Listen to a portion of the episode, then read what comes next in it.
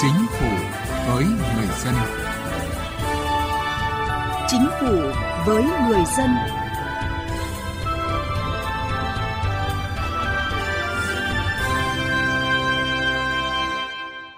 Xin kính chào quý vị và các bạn. Thưa quý vị và các bạn, đến năm 2025, 100% thủ tục hành chính đủ điều kiện theo quy định của pháp luật được cung cấp dưới thức dịch vụ công trực tuyến mức độ 4. Đây là một trong những mục tiêu đặt ra trong chiến lược phát triển chính phủ điện tử hướng tới chính phủ số giai đoạn 2021-2025, định hướng đến năm 2030. Vậy đến thời điểm này đã có bao nhiêu dịch vụ công trực tuyến được cung cấp ở mức độ 4 và giải pháp nào để nâng cao mức độ cũng như hiệu quả của các dịch vụ công này? Đây là nội dung được chúng tôi đề cập trong chương trình Chính phủ với người dân ngày hôm nay. Cải cách hành chính với người dân và doanh nghiệp.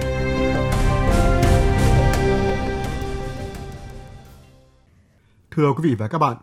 kể từ khi Cổng Dịch vụ Công Quốc gia được vận hành từ tháng 12 năm 2019 cho đến nay, đã có hơn 1 triệu tài khoản đăng ký thành công. Cổng Dịch vụ Công Quốc gia cũng cung cấp hơn 3.100 dịch vụ, thực hiện thanh toán không dùng tiền mặt với các khoản phí, lệ phí, bảo hiểm, thuế, vi phạm hành chính, với số tiền 258 tỷ đồng. Tổng hợp của phóng viên Đài tiếng Việt Nam.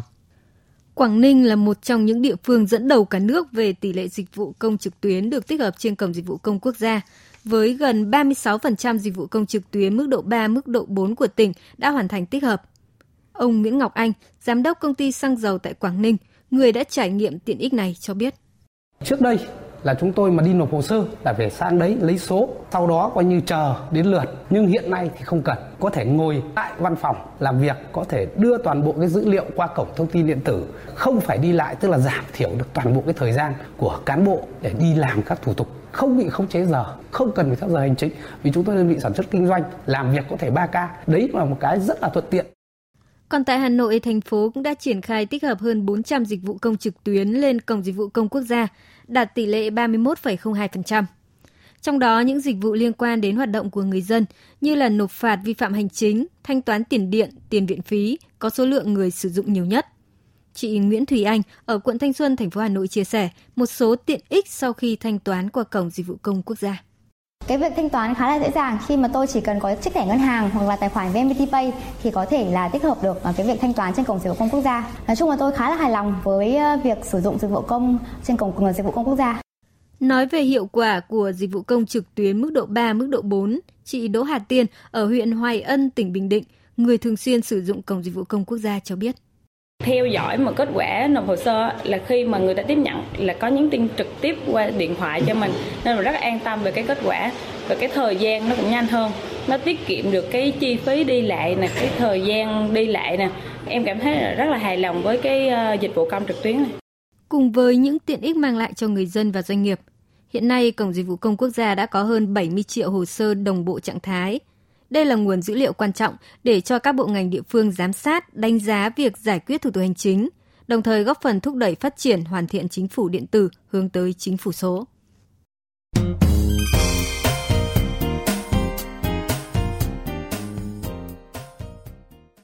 Thưa quý vị và các bạn, những kết quả đã đạt được trong cung cấp dịch vụ công trực tuyến cho thấy xây dựng chính phủ điện tử có nhiều đột phá. Tuy vậy thực tế, vẫn có những nơi sự đột phá đó chưa đáp ứng được nguyện vọng của người dân – và mong muốn của chính phủ. Và hiện cũng chỉ có hơn 43% các dịch vụ công được thực hiện ở mức độ 4. Và để minh chứng cho điều này, mời quý vị và các bạn cùng nghe một số ý kiến mà chúng tôi đã ghi được.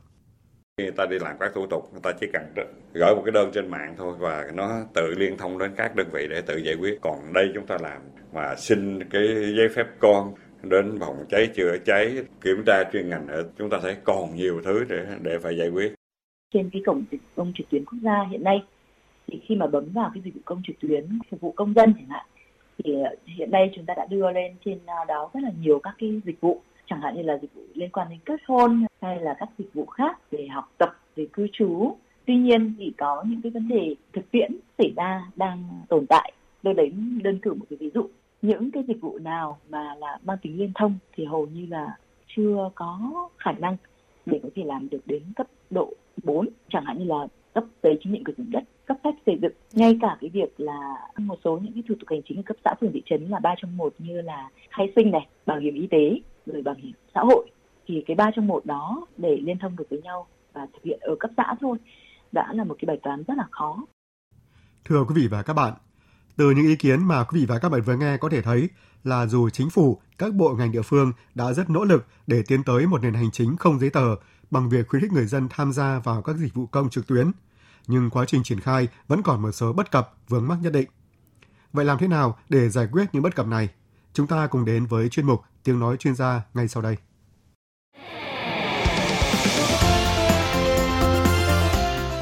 Tiếng nói chuyên gia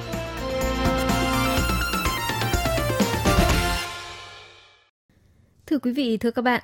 hiện tỷ lệ dịch vụ công trực tuyến mức độ 3-4 của cả nước đạt hơn 65%.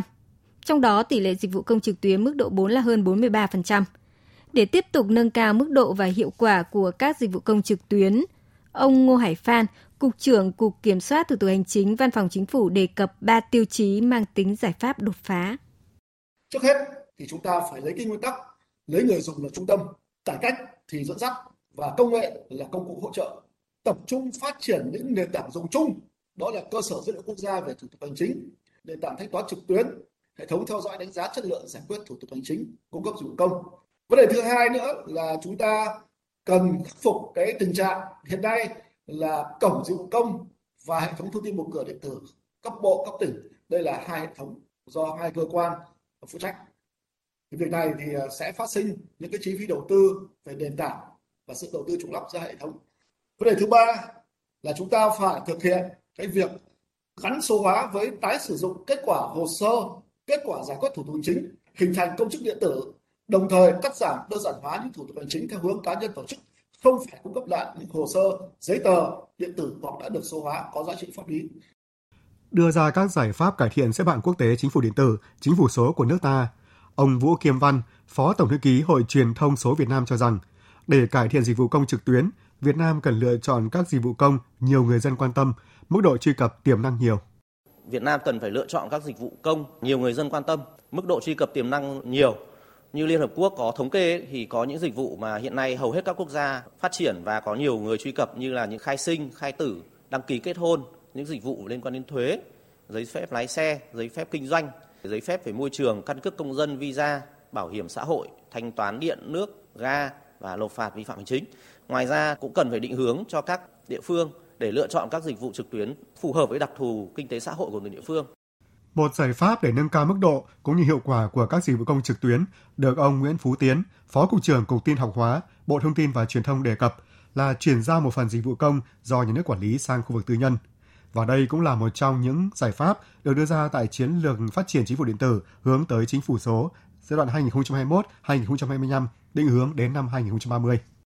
khối doanh nghiệp có thể tham gia cung cấp các dịch vụ công. Cái việc cung cấp các dịch vụ công hiện nay đa số là vẫn do cơ quan à, nhà nước triển khai. Tuy nhiên trong cái định hướng và trong ngay trong thời gian vừa rồi thì cũng đã có cái sự tham gia của doanh nghiệp. Khi cung cấp những cái dịch vụ công, ví dụ như dịch vụ công trực tuyến, ví dụ như các cái dịch vụ bưu chính công ích có thể giúp người dân là nhận hồ sơ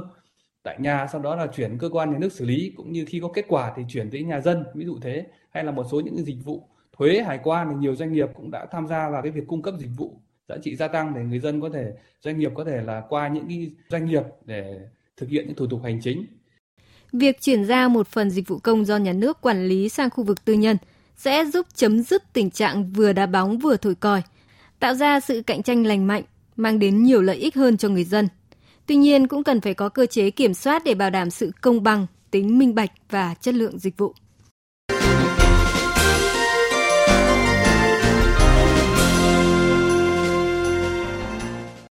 Thưa quý vị và các bạn, chuyển đổi số là xu hướng quan trọng ở các quốc gia trên toàn thế giới khi công nghệ số là công cụ mạnh mẽ cho các chính phủ, bởi qua đó có thể tạo điều kiện cho việc cung cấp dịch vụ công nhanh chóng và hiệu quả. Thủ tướng Chính phủ cũng đã ban hành chiến lược phát triển chính phủ điện tử hướng tới chính phủ số giai đoạn 2021-2025, định hướng tới năm 2030. Đây là lần đầu tiên sau 20 năm triển khai chính phủ điện tử, nước ta ban hành một văn bản chiến lược ở tầm quốc gia với các tình huống lớn về phát triển chính phủ điện tử hướng tới chính phủ số. Và cùng với tăng cường dịch vụ công trực tuyến mức độ 4, phát triển chính phủ điện tử, chính phủ số cần phải đảm bảo 40 và 4 có. Trong đó, chính phủ điện tử đặc trưng bởi 40 là họp mặt không gặp mặt, xử lý văn bản không giấy tờ, giải quyết thủ tục hành chính không tiếp xúc và thanh toán không dùng tiền mặt. Còn chính phủ số thêm 4 có là có hành động an toàn trên môi trường số, có khả năng cung cấp dịch vụ mới nhanh chóng, có khả năng sử dụng nguồn lực tối ưu và có khả năng kiến tạo phát triển dẫn dắt chuyển đổi số quốc gia, giải quyết hiệu quả những vấn đề lớn trong phát triển và quản lý. Vậy thì để xây dựng và vận hành chính phủ số, chính phủ điện tử với mục tiêu là quản trị thông suốt, chuyên nghiệp, hiệu quả, minh bạch thì cần quan tâm đến những yếu tố nào? Chúng ta cùng nghe ý kiến của ông Đinh Duy Hòa, nguyên vụ trưởng vụ cải cách hành chính Bộ Nội vụ ngay sau đây. Cái thứ nhất là chúng ta phải tiếp tục quan tâm đến cái hạ tầng cơ sở công nghệ thông tin, bảo đảm tốc độ và bảo đảm cái an toàn. Cái nội dung thứ hai tôi nghĩ là chúng ta tiếp tục quan tâm để gia tăng hơn nữa các cái dịch vụ công trực tuyến mức độ 3, đặc biệt là mức độ 4. Cái nội dung thứ ba tôi đặc biệt quan tâm là chúng ta phải làm sao đẩy nhanh hơn nữa cái việc tích hợp xây dựng các cái cơ sở dữ liệu chuyên ngành cơ sở dữ liệu chuyên ngành ví dụ như cơ sở dữ liệu của ngành công an của ngành nội vụ của bảo hiểm y tế của uh, ngành y tế của lao động vân vân thì những cái cơ sở dữ liệu này liên quan tới dân và doanh nghiệp nếu được tập hợp đầy đủ tích hợp lại gắn với câu chuyện thẻ căn cước công dân điện tử chúng ta thấy nó sẽ mang lại những cái lợi ích rất lớn trong việc là người dân doanh nghiệp lúc cần làm thủ tục hành chính là chỉ cần mang mỗi cái ví dụ nói người dân là mỗi căn cước công dân ừ. đến cơ quan hành chính tất cả các loại giấy tờ theo quy định liên quan tới việc A, việc B thì trong mạng, trong hệ thống tích lập chúng ta đã có. Mà nếu làm được cái này thì nó mới gọi là thực sự tạo sự thay đổi lớn trong cái việc giải quyết công việc của dân một tổ chức. Và cuối cùng,